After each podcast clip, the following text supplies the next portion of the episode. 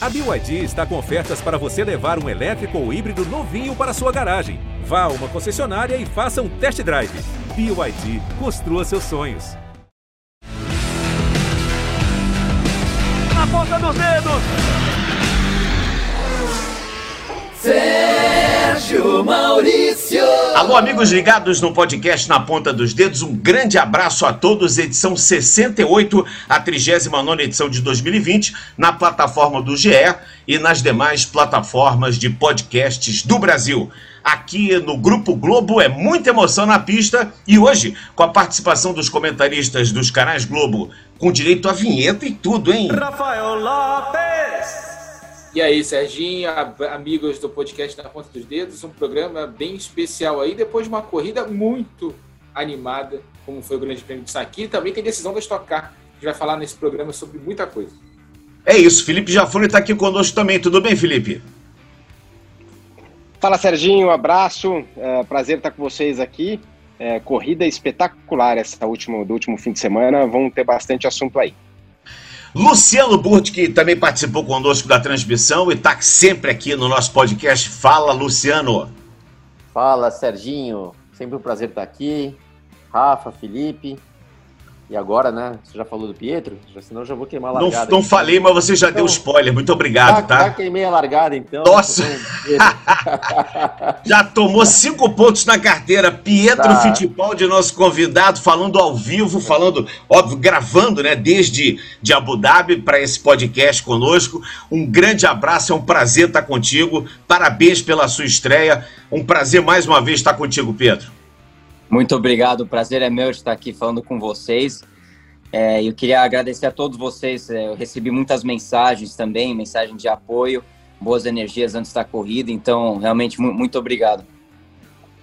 Foi um fim de semana muito especial para você, né, Pedro? Acho que foi o fim de semana que você mais sonhou na vida. A gente é, viu um, um, um vídeo que o Enzo publicou dos Fit Brothers e era um vídeo que falava sobre a sua recuperação, seu acidente, seu pai falando, enfim, foi um vídeo que muito nos emocionou naquele, naquele, naquela semana pré-estreia. E como é, que, como é que foi isso tudo para você? Como é que foi viver esse sonho desde o pavoroso acidente que o Romeu Grosjean sofreu no outro domingo? É, não foi do jeito que eu esperava minha, minha estreia na Fórmula 1, né? É, teve aquele acidente grave do Romain, que, meu, é, é, incrível que ele saiu inteiro. Claro, ele queimou as mãos e tudo, mas e machucou o pé, mas aquele acidente é, podia ter sido muito mais grave. Então ele, ele teve muita sorte, graças a Deus ele, ele tá bem. E veio a oportunidade de, de fazer minha estreia na Fórmula 1.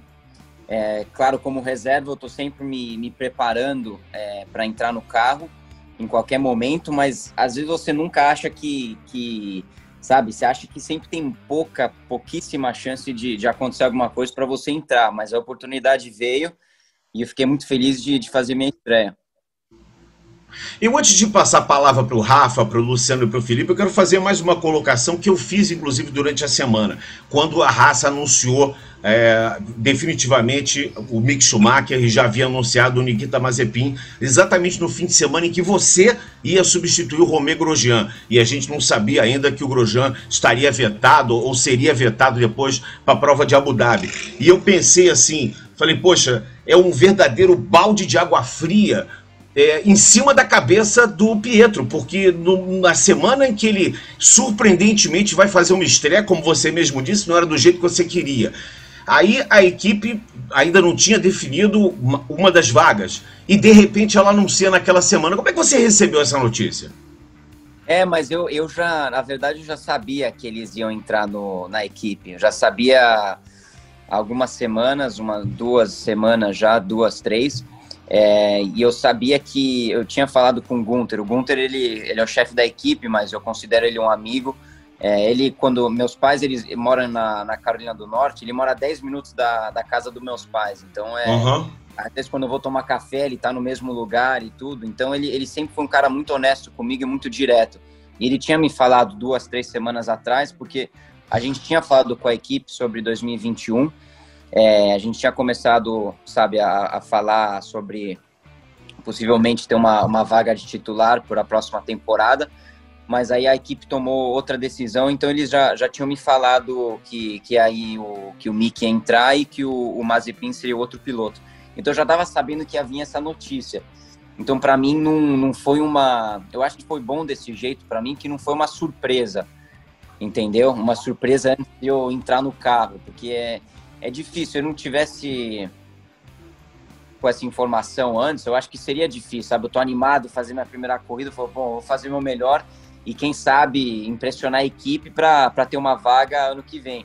E Foi exatamente essa sensação que eu tive. É, Foi exatamente essa exatamente. sensação. Aí fica, se você sabendo disso naquela semana, claro que desanima o piloto, né? Mas como eu já estava sabendo já algumas semanas, isso não, não me afetou, entendeu?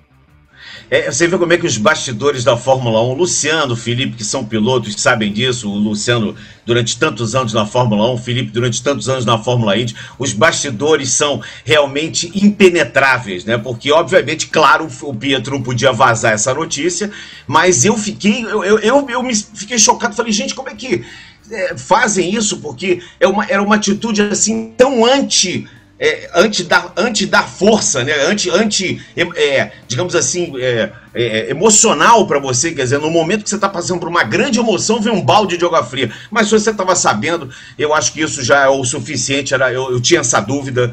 E agora deixo o Rafa Lopes, o Luciano e o Felipe Jafone fazerem as suas perguntas para o nosso querido Pedro Fittipaldi, convidado aqui do nosso podcast na ponta dos dedos.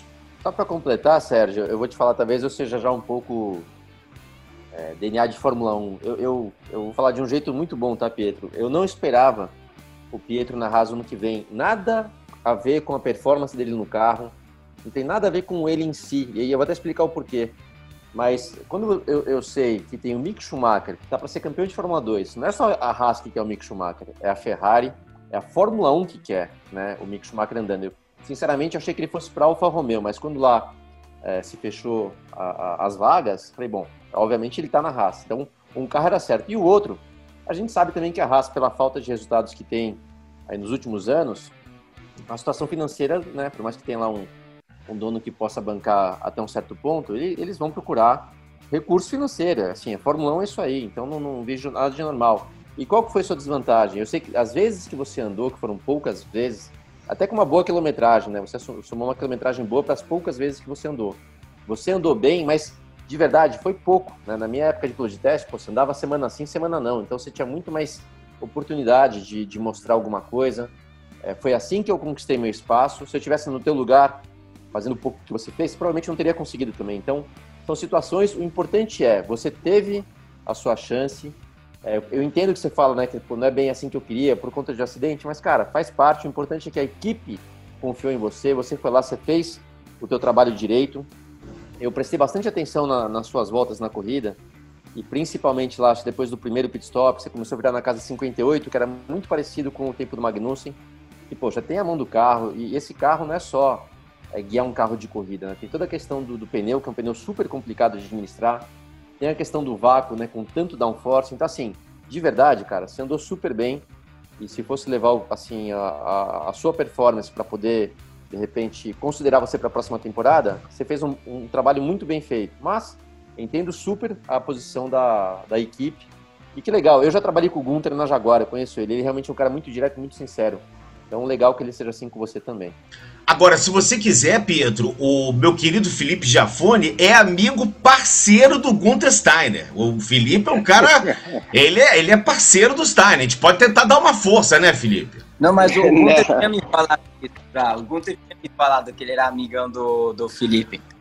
Ele me falou.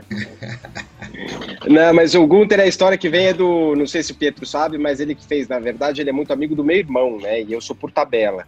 Uh, ele, ele que fez os bancos uh, lá na onde vocês moram perto, lá ele tem a fábrica deles de, uh, de carbono, né? E ele faz, ele fez o banco da Stocar lá atrás. Então ele veio para o Brasil algumas vezes no período que ele ficou fora da Fórmula 1 e teve com a gente várias vezes. E toda vez que vem para a Fórmula 1 ele sai para jantar com a gente, e lembra das credenciais para o meu irmão. Só na época que eu era comissário que daí ele me dá. Eu não podia jantar com ele, era uma coisa meio estranha, né? Eu não podia sair para jantar com ele na semana de corrida. Então hum. ficava um negócio assim e ele sempre reclamava bastante. Ele sai dessa vida, você não precisa ser comissário. uh, aproveitando o, o, gancho, né? Você, a gente sabe dessa dificuldade. Talvez você tenha andado uh, nos ovais, uh, no, no, na, na Fórmula Indy, sentiu um pouco disso. Mas na, na experiência mesmo, o, qual que é a reação do carro? Passa um pouquinho para o pessoal, porque às vezes eu e o Burt, a gente tem que explicar, né? Porra, você tá atrás, aí sai de frente, sai de traseira, escorrega naquele ar sujo. E num carro de Fórmula 1 atual, uh, você chega próximo, sai de frente, depois vira volante, sai de traseira. explica um pouquinho por que, que, é tão difícil, que é uma coisa que quem está em casa não consegue ver, né? A gente fica vendo que o carro de trás não chega, não consegue chegar, e quem está atrás está se matando ali para conseguir. O que, que acontece de fato? Cara, Felipe, é, é realmente é, é muito difícil. É um carro assim o outro carro que eu acho muito difícil de pilotar como esse é o carro na Indy em oval. E esse é similar, esse carro da Fórmula 1 é similar, porque ele é muito difícil, mas em pista mista, e você tem muito mais curva. É, e que nem você falou assim, meu ritmo na corrida, realmente ele estava bom comparado com o Kevin. O Kevin realmente é a única referência que eu tenho. É, eu sei que ele é um bom piloto, é, mas é difícil comparar com as outras equipes. Mas é, a, a, coisa que eu precisava me, é, me acostumar mais e me adaptar mais, que é, aqui em Abu Dhabi eu vou, é andar no tráfego. Porque quando você está atrás, no começo da corrida, tinha uma parte que eu estava atrás do Kimi e a gente estava com um ritmo melhor. Meu, o carro também estava sentindo, eu acho que a gente estava com um acerto um pouco melhor, a gente estava com um ritmo melhor que ele e eu estava tentando ultrapassar ele. Mas é, é muito difícil você conseguir sair da curva é, com o cara da frente no, na, na, mesma aceleração. Porque você freia na curva, você já perde é, carga aerodinâmica na freada, então você já entra quase bloqueando os pneus, então você precisa frear um pouquinho mais cedo. Quando você chega no meio da curva, se você está bem atrás do carro da frente, você perde muito a frente do carro. Então, quando você vira, o carro não vira. Aí você puxa de frente. E aí, isso te custa na, na, aceleração, porque aí você acelera sempre um pouco mais tarde que o cara da frente. Porque o seu carro não está virando onde você quer que ele vira, então ele puxa de frente, você acaba acelerando mais tarde do que você quer, aí o cara acelera um pouco mais cedo, então ele sempre consegue dar aquela escapada e você nunca consegue, é, é muito difícil você conseguir chegar. Eles até falam, na, quando eu estava tendo a reunião com a equipe é, antes da corrida, eles falam que tem um, eles dão um delta de tempo de quanto você precisa estar mais rápido que o cara da frente para poder passar. E normalmente em Bahrein você tinha que estar meio segundo mais rápido para poder ultrapassar o cara da Caramba. frente. É Muita pega coisa. Uma Mercedes, pega uma Mercedes, Pietro, que resolve. Aí, aí fica um pouco mais fácil de, de ultrapassar, né? Mas é isso, isso com esses carros de, de passar. E eu acho que eu estava assim, um, dois décimos mais rápido que o Kimi, mas realmente, cara, eu tava. E eu preciso melhorar nessa parte porque eu não tava acostumado com esse carro. Em Abu Dhabi vou melhorar. Mas eu tava tentando de tudo para passar ele, freando mais cedo, tentando acelerar mais cedo. Aí eu falei, meu, não tá dando, não tô conseguindo chegar nele o suficiente. Aí eu tentei frear mais tarde, é, fazer tipo um, os pilotos devem, vocês sabem, tipo um estilo V, sabe? Que você, você freia tarde, vira o carro e acelera. É, você não entra com tanta velocidade na curva, mas você freia tarde e acelera cedo. Então, eu estava tentando várias coisas, mas estava realmente difícil de, de, ultrapassar. Você perde muita carga aerodinâmica atrás do, dos carros. Mas também o cara que estava na tua frente era o Kimi Raikkonen, né? Também tem é, isso, né, Pedro? o cara tem um para-choque largo, né? O para-choque dele é largo, é difícil ultrapassar, né? Não, mas, eu é. tava pensando disso, disso no começo da corrida. Pô, tô correndo junto com o Kimi Raikkonen. Eu tô correndo o Kimi Raikkonen defendendo na minha frente, é legal. Campeão mundial. Pra, pra dar uma, só para falar rapidinho, aconteceu na minha primeira Indianápolis, é, eu cruzei com o Awancer Júnior na pista. Tava lá os dois no meio do, do, pelotão. Esse cara me deu uma eu era mais rápido que ele, meu carro tava melhor naquela situação. Ele me deu uma surra, Pedro, de como segurar só com o vácuo, é, que acabou a corrida, eu fui agradecer ele, porque ele fez tudo dentro das regras e a experiência, Uma aula, a né? experiência né? que conta, exatamente. Rafael Lopes, estamos no, com o nosso convidado Pedro Fittipaldi no podcast Na Ponta dos Dedos. Vai, Luciano, vai, faz. Não, então, eu, eu falar assim, eu sei que eu vou pular na frente do Rafa, mas rapidinho.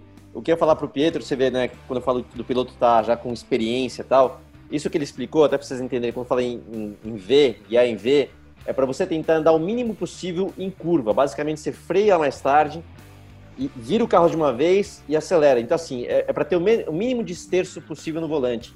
Isso demonstra o quê? Pô, o cara tem experiência, o cara sabe o que está fazendo, mas qual foi o aprendizado dele? Ele viu que ele se matou lá, o que, que deve ter acontecido? Deve ter, meu, desgastado pra caramba os pneus, aí na hora que ele né, falou, pô, agora eu vou tentar, o pneu já estava acabado, por isso que o ritmo dele depois acabou não sendo tão bom no início, e quando trocou os pneus ele melhorou bastante. Então, cara, como é que você aprende isso? Aprende, aprende errando, aprende tendo esse tipo de experiência. Então, tudo isso é muito válido e por isso, eu repito, o trabalho dele foi muito bem feito, porque mesmo nessas situações não cometeu nenhum erro, fez o que tinha que fazer e tenho certeza que para Abu Dhabi ele vai muito mais bem preparado. Vai lá, Rafa. Então, é, meu, meu lado aqui é um pouquinho mais pro lado do, da experiência em si. A gente, depois da, da, corrida, a gente exibiu outra entrevista com a Mariana Becker, ali logo depois da prova, e você chegou de máscara, mas a gente via na tua expressão que você estava com um sorriso de orelha a orelha. Foi uma corrida difícil, a caótica, né? A gente viu o safety car, bagunça, teve aquele problema do, do pit stop da Mercedes, e você fez uma corrida super sólida na sua primeira corrida na Fórmula 1. Queria que você fizesse um balanço dessa corrida e qual a tua expectativa para Abu Dhabi? Você já andou lá com carro da Haas, com o carro de Fórmula 1. Em teoria, você já vai numa condição melhor. É uma corrida, entre aspas, mais convencional em termos de ritmo de prova, com curvas, né, um circuito mais travado do que o anel externo do Bahrein. Queria saber a tua expectativa também para Abu Dhabi e te dar os parabéns aí pela estreia. Foi muito, muito boa. Não, muito obrigado. É, então, claro, eu estava feliz de ter feito minha primeira corrida na, na Fórmula 1. É, tinha muita coisa que eu, que eu tive que aprender e aprender rápido. A sorte que eu tive é que não foi uma chamada quinta-feira à noite falando que você vai guiar sexta-feira. Eu tive o Gunter, quando ele me falou que eu, que ia pilotar, era segunda-feira de manhã, Domingo, eu não perguntei nada para ele depois do acidente, eu não perguntei ó, quem vai pilotar, o Romão vai conseguir, eu não falei nada. Segunda de manhã também eu nem, eu nem liguei para ele nada, porque eu sabia que a situação era grave e eu não queria ser aquele cara chamando naquela situação. Aí ele mandou mensagem para mim, para eu ir para a pista. Eu fui encontrar ele na pista é, segunda-feira de manhã e foi lá que ele, que ele me falou que eu ia pilotar. Mas como eles, é, o Felipe deve conhecer ele, o. É, e o Luciano também, ele é muito engraçado. Ele, ele fala assim, ele chegou, aí eu sentei na mesa e ele falou, are you ready? E eu falei, yeah, for sure. aí, aí, aí, ele falou, no, you have to say you're born ready. Eu falei, yeah, I'm, I'm born ready. Aí ele falou, não, good, because you're driving this weekend. Como bom que você vai estar pilotando esse final de semana. Tem que traduzir mas ele, ele, ele adora essas frases. Mas aí ele, ele me contou, aí a gente ficou pô, segunda, terça, quarta e quinta preparando. Tive que memorizar várias coisas, é, procedimento de, de largada, pit stop, que não é um carro. Eu já guiei vários carros diferentes, mas o, esse carro da Fórmula 1 tem muito ajuste. Então, toda vez que você vai fa fazer uma largada, você precisa trocar algum ajuste no volante, é, o pit stop também. Então, esse tipo de coisa que eu tive que memorizar e eu, e eu consegui aprender tudo antes da corrida. E eu acho que a corrida foi boa, tinha coisa que, claro, agora olhando para Abu Dhabi, eu sei aonde que eu consigo melhorar e é mais isso sabendo como pilotar esse carro no tráfego, no ar sujo, é, que eu, o Kevin estava fazendo melhor que eu. É, então eu estava analisando com a equipe para ver onde eu consigo é, dar um passo na frente nesse aspecto, mas o ritmo realmente na corrida foi, foi boa. É, a gente teve um problema no meio da corrida, a gente parou um pouquinho muito tarde, e como a pista era curta, eu entrei, que quando você está assistindo a TV, parece que eu, eu, perdi muito tempo no meio da corrida, mas o problema é que a, quando a gente parou tarde, eu entrei num, é, numa situação de bandeira azul, que na Fórmula 1 você é obrigado a dar posição na bandeira azul. Então é, eu acabei tendo cinco, seis carros, acho que era Mercedes, Racing Point, que eu tive que dar posição e perdi muito tempo, perdi como 20 segundos. É, por sorte veio o safety car, a gente conseguiu juntar de novo a, ao grupo, mas é, o, nosso, é, o nosso ritmo estava tava bom comparado com o Kevin. E no pneu médio eu acho que estava melhor que o dele. No pneu macio a gente estava, nossa degradação no pneu estava um pouquinho muito alta comparado com o dele. Mas é isso, assim, eu estava feliz de, de, ter feito minha primeira corrida e agora olhando para Abu Dhabi é, é focar e, e, acelerar de novo e melhorar nos pontos que eu, que eu sei que eu consigo melhorar. Mas teve uma Não, imagem muito legal no segundo treino livre. Acho que antes de você entrar no carro, o Gunter vem e te dá um tapão nas costas, até virou meme na internet, o pessoal brincou. O Gunter, é, o Gunter é esse mesmo. E é, você falou sobre a equipe. Dava para ver na equipe, na, na, na, expressão das pessoas, que eles estavam felizes com o teu trabalho. Não, sim, muito obrigado. É, eu, não, eu não quero falar por eles, mas é, eu tentei, eu fiz o meu melhor lá. Eu sei que essa parte, assim, essa parte de corrida, que eu sei que agora em Abu Dhabi eu vou melhorar, eu sei como eu vou melhorar, é nessa parte de corrida, como posicionar o carro quando você está atrás, no vácuo e no tráfego. É, mas, é, bom, eu tô, eu ansioso agora para Abu Dhabi, que eu sei que tinha muita coisa boa em, em, em Bahrein. E também do jeito que você acerta o carro, porque no, no segundo treino você faz, é, você faz stint de, de, com muita gasolina, como eles chamam race stint, para treinar corrida. E a gente treinou com pneu macio e com pneu médio. A gente estava achando que a gente ia usar mais pneu macio não, desculpa, a gente ia usar mais pneu médio na corrida. Então eu acertei o carro, a gente acertou o carro para o carro ficar bom com pneu médio. E por isso que na, corrida com pneu médio o nosso ritmo estava muito bom. O Kevin ele, ele preferiu é, focar no pneu macio, mas a gente estava esperando usar mais pneu médio, mas acabou que a gente usou mais pneu macio na corrida e não foi do, do nosso lado essa parte, porque a gente acabou acertando o carro pro pneu macio. E são essas coisas agora que eu aprendendo, eu vou, eu vou conseguir caprichar agora em, em Abu Dhabi. Como é que é o relacionamento com o Kevin? Como é que, é, como é que foi esse, esse final de semana? Existe algum tipo de setup que, que, que o teu time pegou pro, do, do, carro do Kevin? Houve uma troca de informações? Eu sei que o teu relacionamento com o Kevin com o Roman é muito bom, assim, de forma amistosa, mas tecnicamente, como é que foi esse relacionamento, Pietro? Não, foi muito bom. Até o Roman, ele falou comigo é, durante a semana, foi me dando dicas. Aí na segunda-feira, ou foi terça-feira que eu encontrei com o Kevin, ele estava no, no mesmo hotel que eu estava ficando. E ele, ele me contou um monte de coisa, principalmente na, na largada. Ele faz, ele sempre larga muito bem. Então ele ele estava me contando como ele larga, o procedimento que ele faz. Então eu desde o primeiro treino eu estava fazendo a mesma coisa que ele. É, não quis achar o meu estilo, porque eu não tenho muito tempo para. Não tenho teste de poder ir fazer, ah, deixa eu tentar largar assim, é, para ver se para ver se dá certo, aí eu vou me adaptando. Eu fui exatamente o que ele estava fazendo na, na, nas largadas. Aí, desde o primeiro treino eu comecei a treinar com isso. Então eles, pô, eles me ajudaram demais e toda a equipe também. Então é, isso foi, foi muito bom. Muito bem, a gente está apresentando o podcast na ponta dos dedos. Nosso convidado é Pietro Fittipaldi, que no último domingo, no Grande Prêmio de Sakir, no anel externo do Bahrein, fez a sua estreia na Fórmula 1 e estará em Abu Dhabi para o encerramento da temporada, também a bordo do carro 51. Você sabe que esse número 51 deu uma deu uma, uma, uma um buchicho na internet, né?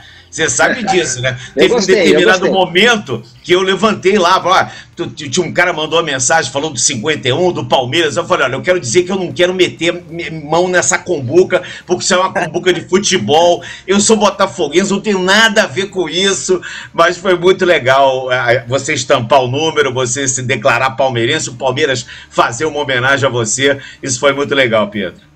Serginho. Sim, por... Não, pode não, falar, vai lá, Pedro, vai, vai lá. Tá Tem não, muito palmeirense eu... no programa hoje. É, pois é. Só para explicar, o número 51 era o número de testes da equipe, desde o, quando eles começaram. Esse carro de teste tinha número 51. Aí, quando a equipe me perguntou que número que você quer para a corrida, que eu podia escolher, eu falei, eu vou, eu vou com 51, porque eu cheguei com esse número, a gente, eu estava sempre testando com esse número, e agora a equipe está me promovendo, eu vou subir junto com o número. Mas uhum. o detalhe, claro, é que, claro, todo mundo sabe que em 51 o Palmeiras foi campeão mundial. Aí eu falei, esse é um detalhe bom que eu vou levar junto comigo. Direto aqui no Campeonato Mundial da Fórmula 1. É, você sabe que você está levantando mais uma polêmica aqui no nosso podcast, né? Porque esse negócio do campeonato mundial, isso eu... vai dar uma, vai dar mais uma confusão que, danada. Que, que fique acordo. bem claro que em 51 o Palmeiras ganhou a Copa Rio, né? Que o Palmeiras briga para mundial. mundial. Copa Internacional 52, do Rio. E em 52 o título foi do Fluminense, antes que nosso chefe ouça o programa e demita todo mundo.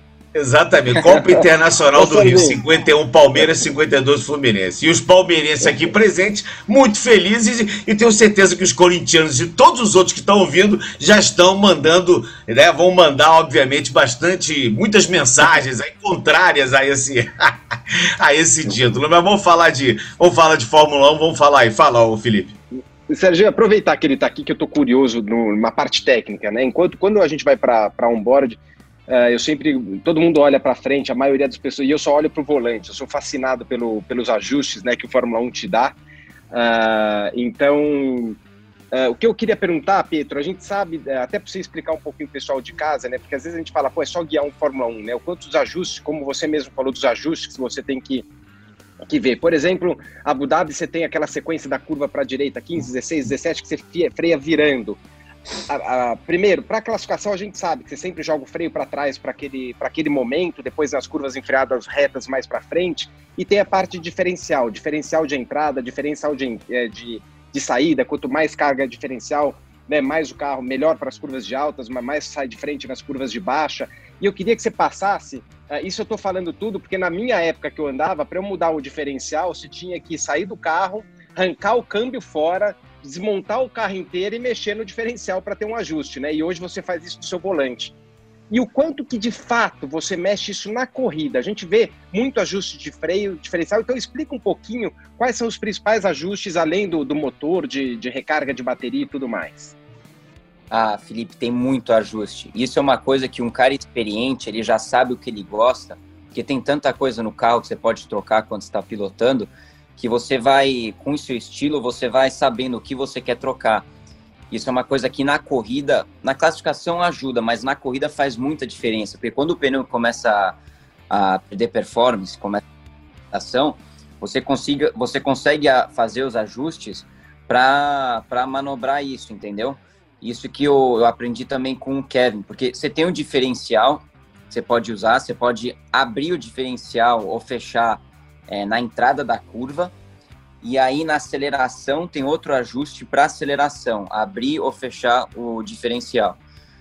Também no freio você tem o ajuste do freio, que você vai mais freio é, traseiro, mais freio dianteiro, mas você também tem brake shape.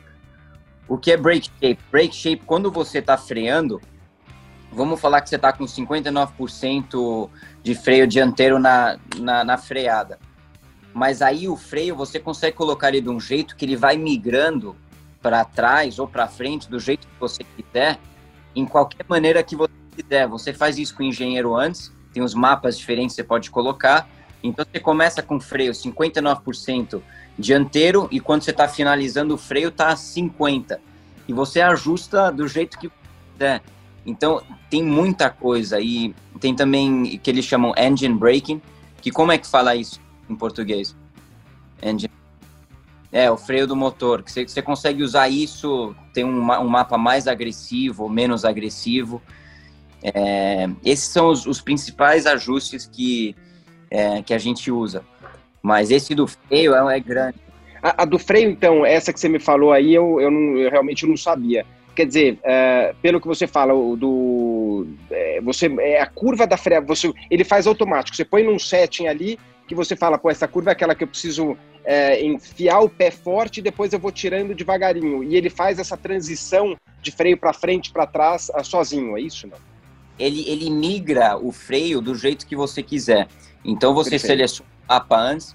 Então você sabe, o, quando o freio migra, assim, sim, quando você sim. vai nos carros antigos, você trocava os, os, os cilindros do freios é, frente e traseira para migrar do jeito que você quiser. Agora é tudo eletrônico. Então, se você quer Perfeito.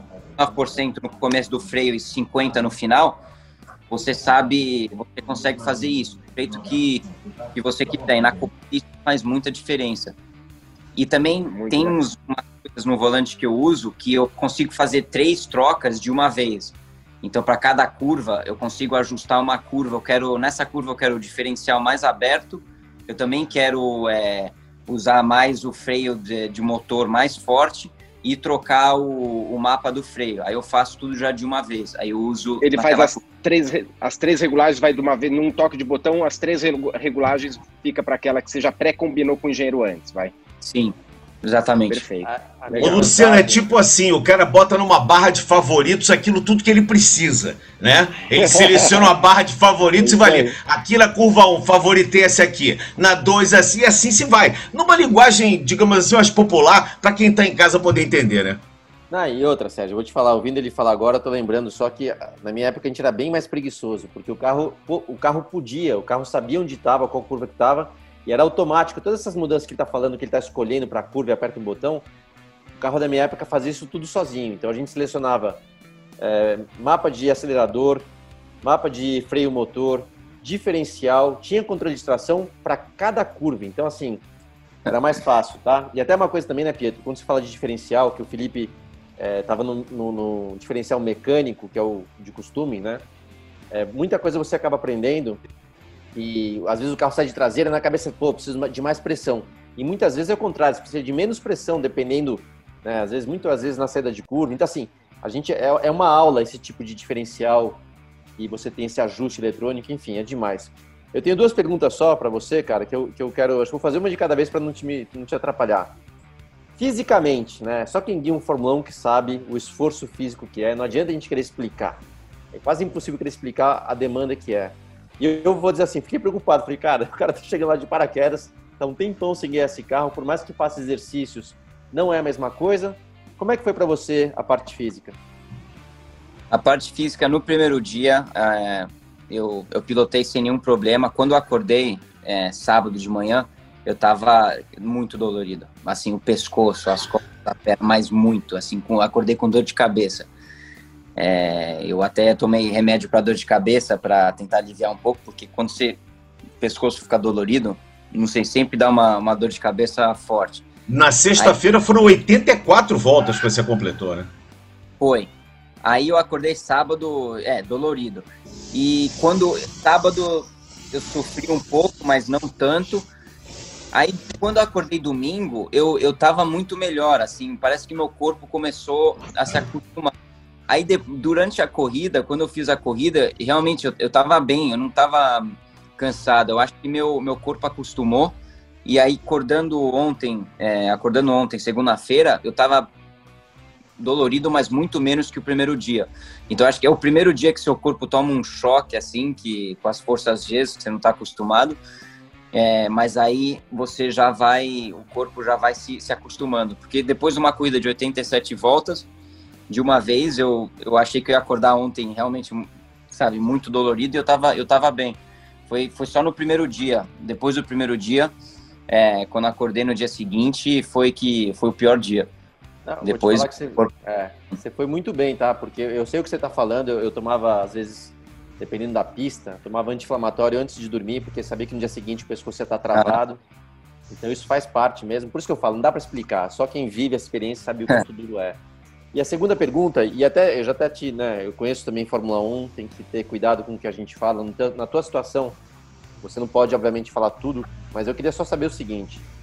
É, e também o assunto com você não tem nada a ver com querer lembrar de acidente do Grosjean, mas uma coisa é pensando no futuro, que a gente tem que ter essa preocupação, não só falar de performance e desempenho. É... Eles aprenderam alguma coisa, alguma coisa de repente, você nem precisa falar o que é, mas alguma coisa deu errado, seja em relação ao carro, seja em relação à pista, eles descobriram alguma coisa que a Fórmula 1 vai ter alguma evolução pensando na segurança, baseado no que aconteceu no, no acidente do Grosjean? Bom, eu acho que eu não sei, é difícil falar, mas eu sei que aquela barreira eles estavam investigando, porque a, a barreira estava numa num ângulo meio estranho, sabe, na barreira que ele bateu, estava é, num, num ângulo meio estranho que eles estavam analisando. A coisa que eu sei é que a luva, é, ele queimou as mãos, o resto do corpo não. Então, eu, uma coisa que eu acho que eles, eles vão melhorar é, e vão, vão analisar é as luvas, porque as mãos dele realmente queimou tudo. E, e foi por causa a luva não, não resistiu num, o, o, fogo como o macacão e o resto do equipamento tava.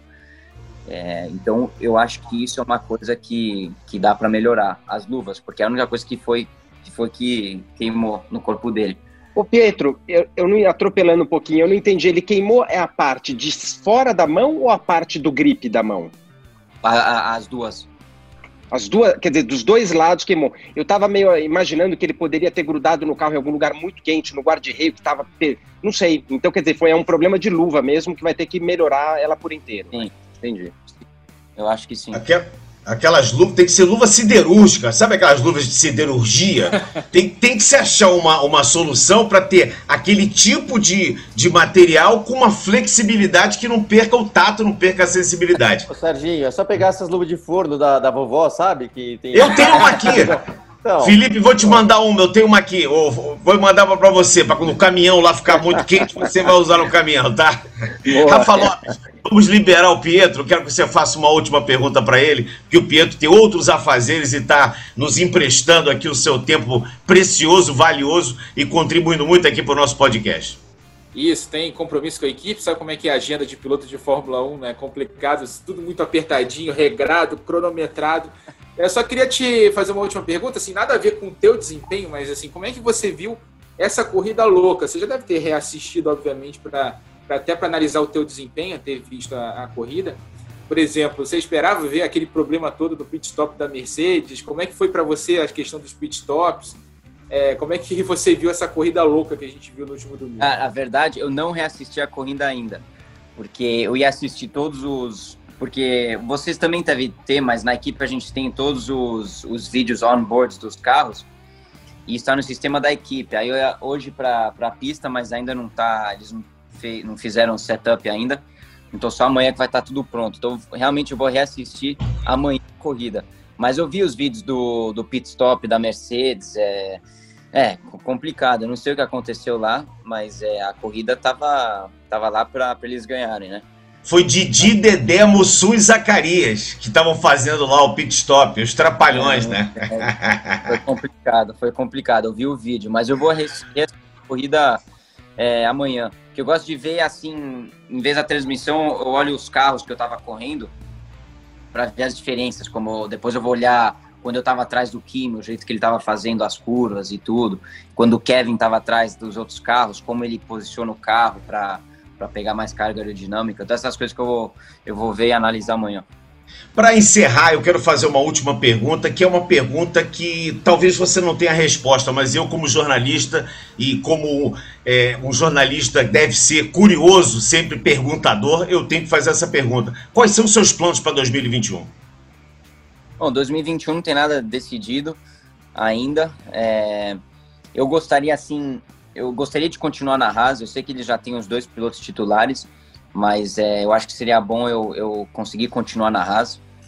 Tendo essas duas corridas de, de experiência, é, eu acho que, que, sabe, vale muito. E, e aí, eu, mas o, o importante para mim, eu preciso estar correndo ano que vem, eu não posso ficar parado. É, esse ano é, não deu para correr, eu fiquei como reserva da Haas mas ano que vem, assim, eu aceitaria ficar reserva de novo, mas eu, eu preciso correr alguma coisa. O meu sonho, se eu, poder, se eu poderia escolher, é, tirando a, Fórmula 1, seria é, correr na Indy. E realmente, quando eu corri na Indy, eu me adaptei muito bem com o carro. É, eu estava correndo com, com a Dale Coin lá, uma equipe pequena, mas tinha uns engenheiros muito, muito bons lá. A gente teve uns. Terminamos entre os top 10 é, algumas vezes e e eu gostaria muito de correr na Indy.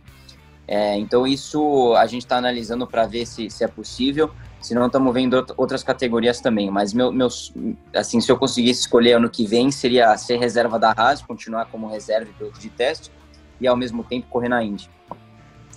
Ô Pietro, quero te agradecer. Primeiro, te parabenizar mais uma vez, te agradecer a participação aqui, dizer que você escreveu seu nome na história do automobilismo mundial nesses mais de 70 anos da Fórmula 1 o nome que começou com o Wilson, depois passou pelo Emerson, chegou ao Christian e agora tem o Pietro, ou seja, um verdadeiro clã da família Fittipaldi, a família que nos mostrou, o, é, através do Wilson, né, do Barão Fittipaldi, ele nos mostrou os primeiros momentos da Fórmula 1 pelo rádio. E depois o Emerson, e depois o Wilson, como eu já disse aqui, o projeto brasileiro. Nós, essa semana, mostramos várias vezes a história do Copersucar, um, uma, uma, um material maravilhoso no comentário produzido, roteirizado e editado pelo Rafael Lopes e por toda a equipe de esportes da Globo.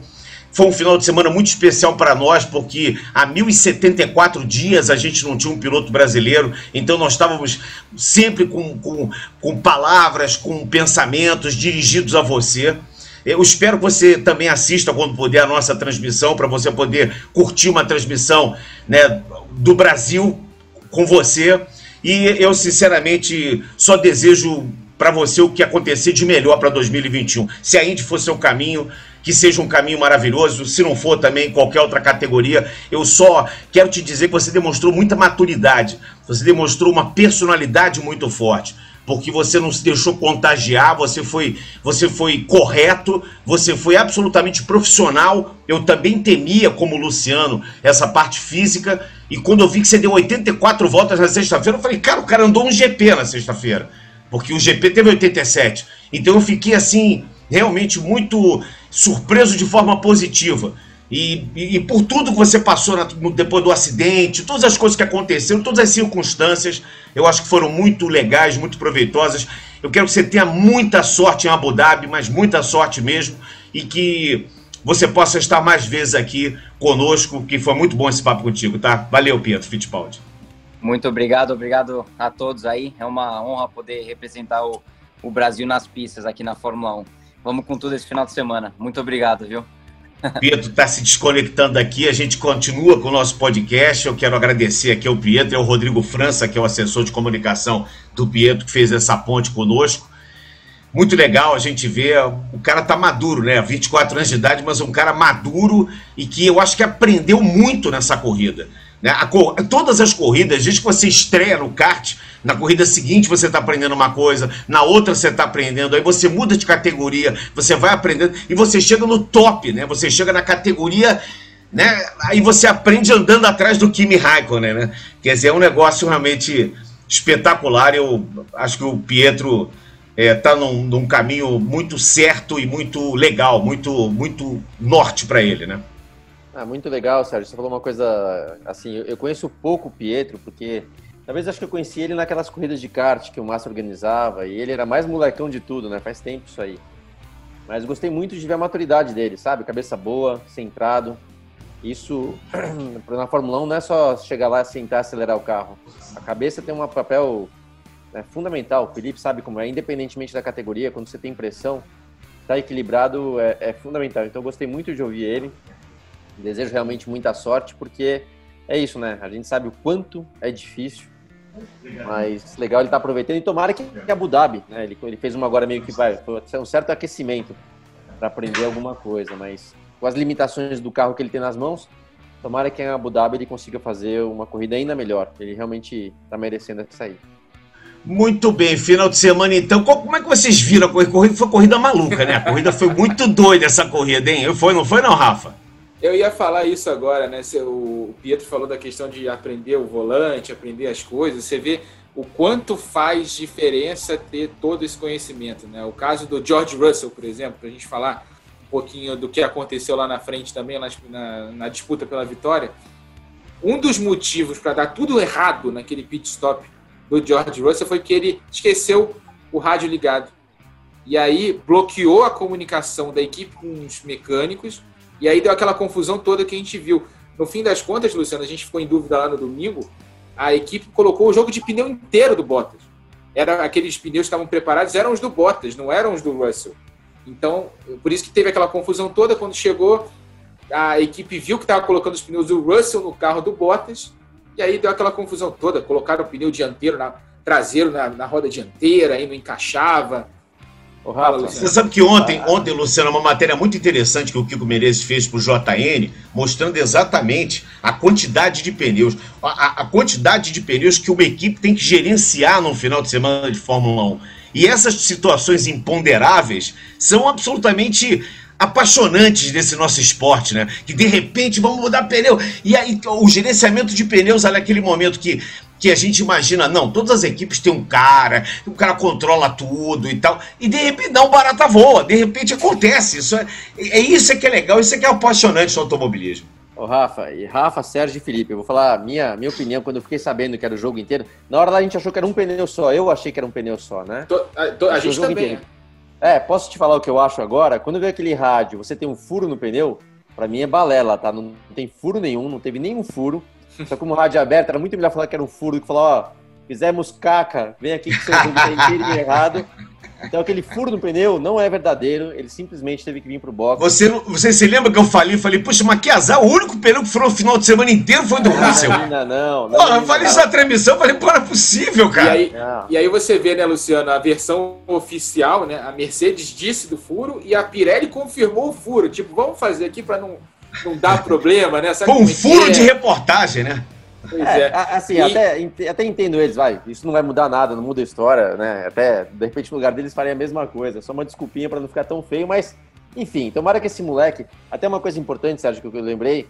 Semana passada, quando a gente fez o podcast, é, justamente a gente grava na terça-feira, e só na quarta saiu que o Russell estaria assumindo esse cockpit.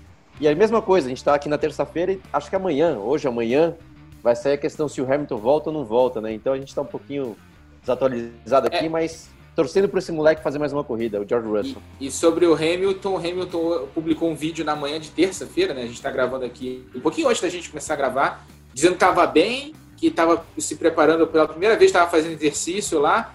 Tem aquela questão que até a Mariana Becker trouxe na transmissão de que a Mercedes tinha conseguido, junto com o governo de Abu Dhabi, a própria Fórmula 1, uma liberação especial para o Hamilton ir para lá a regra era que os últimos quatro testes eh, teriam de ser negativos, testes contra a Covid-19, né, para detectar a Covid-19. O Hamilton deu um positivo no Bahrein, ele não poderia ir para Abu Dhabi, mas conseguiram uma liberação especial se ele desse negativo no teste, ele poderia viajar e fazer a corrida. O Hamilton disse que hoje já foi para a academia lá do lugar que ele está, que é um, uma residência onde o, o Sheik, né, o rei do Bahrein, tem lá e forneceu para ele para ele poder ficar isolado em segurança, não expor ninguém do hotel onde ele estava ao risco de também contrair a Covid-19, mas é fato que a gente ainda não sabe o que vai acontecer. O Russell pode ficar mais um fim de semana, mas pode também ter que voltar para Williams, né? Mas eu torço muito. A corrida do Russell foi absolutamente impressionante. Ah, o ritmo de corrida dele, toda a maturidade dele liderar uma prova e depois ter que fazer ultrapassagens ali para tentar chegar de novo na liderança. Eu gostei muito do Russell no domingo. Só para encerrar a Fórmula 1. Ô, Sérgio, só rapidinho. Essa sensação do Russell, se ele tiver que voltar para Williams, é igual o Felipe Jafone sair do Fórmula 1 e voltar para o caminhão dele. É mais ou menos igual. Olha, só para completar aqui, eu sei que o Felipe quer falar uma coisa, mas só para completar, eu quero enaltecer que a vitória do Sérgio Pérez, que foi a vitória da insistência, depois de 179 corridas no GP 189. 189 os 189 corridas, ele, ele conseguiu fazer o que ele mais queria, que era levantar a taça do, do primeiro lugar. Fez uma corrida impecável, caiu para 18 logo na largada. E quero falar também, eu quero saber se vocês é, conseguem entender o que acontece com o Valtteri Bottas. O que, que aconteceu? O cara não desaprende a guiar. Ele não é um mau piloto. Mas Cabeça. o que está acontecendo com o Bottas, gente? Cabeça, Sérgio. Cabeça. O, o Felipe Jafone, você também pode falar dessa aí cabeça, cara. Quando o cara tá sem a confiança e, e, com a referência do Hamilton, eu posso te falar, é melhor disputar com o Hamilton, na cabeça dele que eu tô falando aqui, tá? É melhor a disputa com o Hamilton, que se ele perder, entre aspas, tá tudo bem, do que vir um moleque, um moleque extremamente talentoso como o Russell, sentado do teu lado. E, e quando eu vi o treino de sexta-feira, os erros que o Bottas estava cometendo, tava na cara, absolutamente na cara, que era cabeça, né? Diz aí, Felipe, o que, que você acha? É, é, eu acho que é isso, mas a gente tem que lembrar também uh, um, um, detalhe, né? Uh, o George Russell, ele chegou na Fórmula 1, ele foi campeão no primeiro ano dele de Fórmula de, da GP3 e no primeiro ano de Fórmula 2. Quando isso acontece, é que vem coisa brava aí. Quando o cara é campeão nessas duas categorias no primeiro ano, é fora, é cara fora da, da do, né, aconteceu com o Leclerc, o, acho que o próprio Hamilton, são caras fora da coisa. Eventualmente acontece com o outro que não, vi, não vinga. Aí, é, só que esse cara sentou numa Williams é, o ano passado, que era, era ridículo, era, era mais lento que o Forma 2 dele, é, com um companheiro de equipe, o que era um ponto de interrogação, Kubica. É, né, que vinha, é, quer dizer, então tudo bem, largou na frente de todos. Depois põe o Latifi, que também é um cara que é, tinha meio que obrigação de ele sempre andar na frente. Então, meio que a gente sabia o quanto ele era bom pelas quantidades de pela quantidade de vezes que ele colocou esse carro no, no Q2 e tudo, mas na real, na real, ficava todo mundo, putz, mas será quanto, quanto ruim esse Williams, é, a Williams, quanto, quanto ruim é o parceiro de equipe? E agora o cara chegou, teve a primeira oportunidade, assim como Uh, Verstappen teve a primeira chance e foi lá e ganhou a corrida, quando né, mudou de uma equipe pequena para uma grande, assim como Leclerc chegou chegando já fazendo frente para o Vettel, assim como a, uh, Hamilton chegou fazendo com o Alonso, como a gente ouve histórias do Senna, do Schumacher início de carreira. O George Russell, para mim, é um desses. Ele chegou chegando, assim. E daí, obviamente, que você pega uh, o, o, Bottas, a hora que viu o nome dele lá, ele já tremia na base lá, que ele falou, pô, chegou um moleque aqui com uma vontade absurda. E o é exatamente o que o Burt falou, o psicólogo abala mais, é, o psicológico do cara vai embora. E aí fica aquilo que você estava certinho, falando lá, querendo dar o número do psicólogo, que é o que ele precisava mesmo. E, e só para completar. Vamos arrematar aqui, a Fórmula 1 que tem estocar esse fim de semana, isso. decisão do campeonato, hein? A gente falou do Pérez, falou do Russell e falou, acabou de falar da Red Bull. É, tem notícias sobre a história da Red Bull. Vaga da Red Bull, a segunda vaga da Red Bull. Sabe quem entrou na briga? Quem? George Russell. Diz que o Horner está tentando. O Horner está tentando convencer o, o oferecer um pacote para o Russell para pegar a segunda vaga da, da Red Bull para a próxima temporada. O Pérez se fortaleceu, mas a imprensa europeia já está colocando ali uma possibilidade do Russell, inclusive para pressionar o Toto Wolff a criar, a oferecer a ele um plano de carreira dentro da Mercedes, porque nesse momento Ô, Rafa, assim, vamos passar para a história, como eu vou te falar, se isso acontecer, vai voar pena para tudo que é lado daquela Vai voar, vai Russell voar. Verstappen, meu amigo. Ux, vai ser divertido, vai, vai, ser divertido. Mas, a, que notícia, é, hein? Só para trazer Essa a. Só trazer a Fórmula 1, hein? Já imaginou o, o Vespa e o, e o, o Russão da Massa na mesma equipe? Pelo amor de Deus, hein? Eu acho que pro Russell, não sei se pro Russell é uma boa, mas também se ele chegar lá, chegando do jeito que ele chegou na Mercedes nesse fim de semana, acho que o Verstappen vai ter uma grande uma dor de cabeça. Mas tá, tá tudo ainda na, na, no fato de negociação. O Pérez se fortaleceu com a vitória dele, com o desempenho que ele apresentou no fim de semana. E quem saiu bem mais fraco é, nessa briga depois dessa corrida foi justamente o Alexander Albon, que fez um final de semana ruim, né, é uma corrida ruim também, e viu ainda o Pérez, que era o principal rival até aquele momento, pela vaga na, na equipe Red Bull para a próxima temporada, fazer uma corridaça e ganhar a prova. Muito bem, próximo final de semana, Interlagos, a última etapa da temporada 2020 da Stock Car com 11, eu disse, 11 pilotos na disputa do título. Tiago Camilo lidera com 238 pontos, Daniel Serra em segundo, 237, depois o Ricardo Maurício, 231. Bom, Ricardo Zonta, Gabriel Casagrande, Rubens Barrichello, César Ramos, Alan Kodair, Guilherme Salas, Diego Nunes e Nelson Piquet Júnior, que é o 11 colocado, com 180 pontos. Todos esses, matematicamente, têm chances de serem, se sagrar campeões da Stock Car em 2020. Que Vai tempo... ter palpitão, Sérgio? Oi? Vai ter palpitão? Não, eu tem como dar palpite? Não, é impossível. Aí eu acho que é mais achismo do que qualquer coisa, né? Porque realmente é uma. Eu, sinceramente, acho que o Thiago tem uma grande chance com ele, o Daniel Serra e o Ricardo Maurício pelas, pelas últimas performances. Mas Interlagos é Interlagos, né? Interlagos é terra de todos, digamos assim, né? Todos andam bem em Interlagos. Todas as equipes andam bem. Então, eu, sinceramente, imagina, se eu, se eu vou dispensar o Ricardo Zonta, que pela primeira, primeira vez coloca a Shell numa condição de disputa de título, se eu não vou pensar no Rubens Barrichello, ou se eu não vou pensar na vontade que o César Ramos está no melhor ano dele da Stock Car, o Alan Kodaí, que é um vencedor, que voltou a vencer esse ano, o Nelsinho Piquet, que aprendeu a vencer esse ano.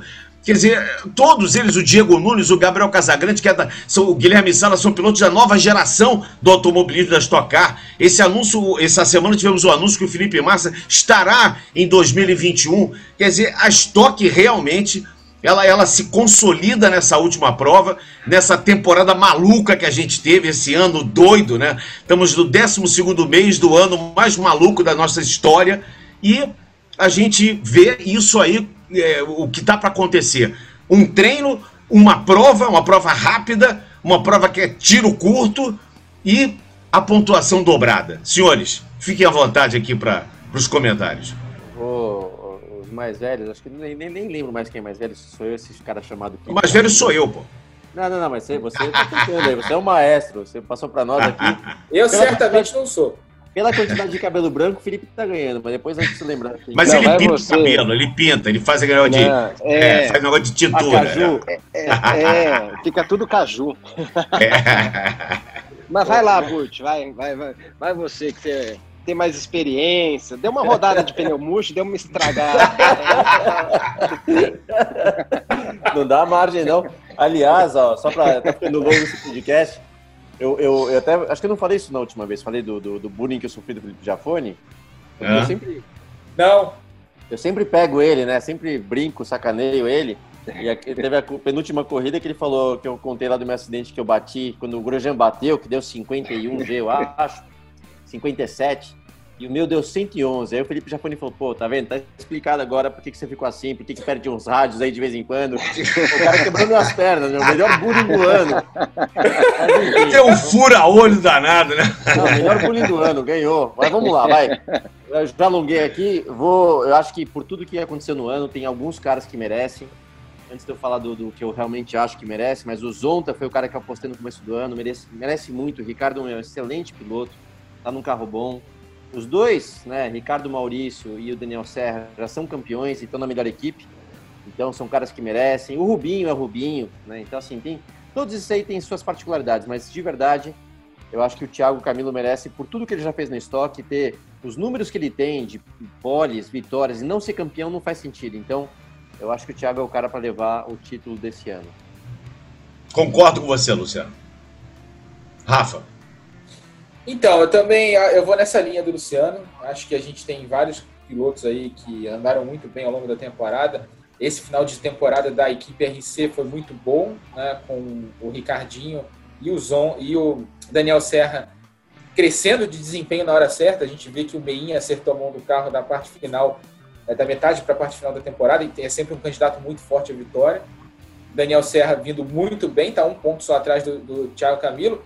Aliás, ali entre os três primeiros, quem chegar na frente leva, né? Basicamente é isso. Não tem muita matemática, não. É duelo direto ali, é briga direta, né? Duelo, porque são três, né? Mas é briga direta. Então, mas eu acho que vai dar Thiago. Acho que finalmente ele vai largar a zica lá. Toda vez que ele chega para disputar um título, acontece alguma coisa com ele. Dessa vez não vai acontecer nada, não. Meu palpite para essa decisão é Thiago Camilo. Felipe. Chegou, chegou o homem em cima do muro. Da última vez eu fiquei em cima do muro, né? Felipe Não, Murilo Giafone. É. então, é, eu acho como vocês falaram, né? O nível desses top 10 aí, né? É, são, é, é, é, um nível muito alto, né? Equipes fortes, nível alto, eu ainda acho que vai ganhar aquele que vai precisar do sorte também, a gente precisa colocar esse fator no meio, infelizmente, né? Vai precisar de uma parada boa, o acerto do carro, às vezes a gente vê aí, a Stock Car é muito competitiva, às vezes o carro não sai do caminhão com bom acerto, é difícil de correr atrás do prejuízo. Então, é, né, não depende só do piloto chegar lá e andar. Né? Agora, o Thiago o Camilo mostrou que teve carros, na maioria das vezes, muito é, né, carros fortes. É, o Daniel Serra também, só que leva a, a, vantagem de ter aquela tranquilidade de ter vencido os últimos títulos e meio que vai para o talvez com uma cabeça melhor do que todos, isso é o que eu imagino, tá? Pode ser, posso, posso, posso estar falando besteira. Uh, Ricardo Maurício, é, né, o Zonta vai para tudo ou nada, a gente sabe que. Então, é difícil falar. Eu acho que, assim, como vocês, eu acho que os números do Thiago e ele não ter um título é injusto.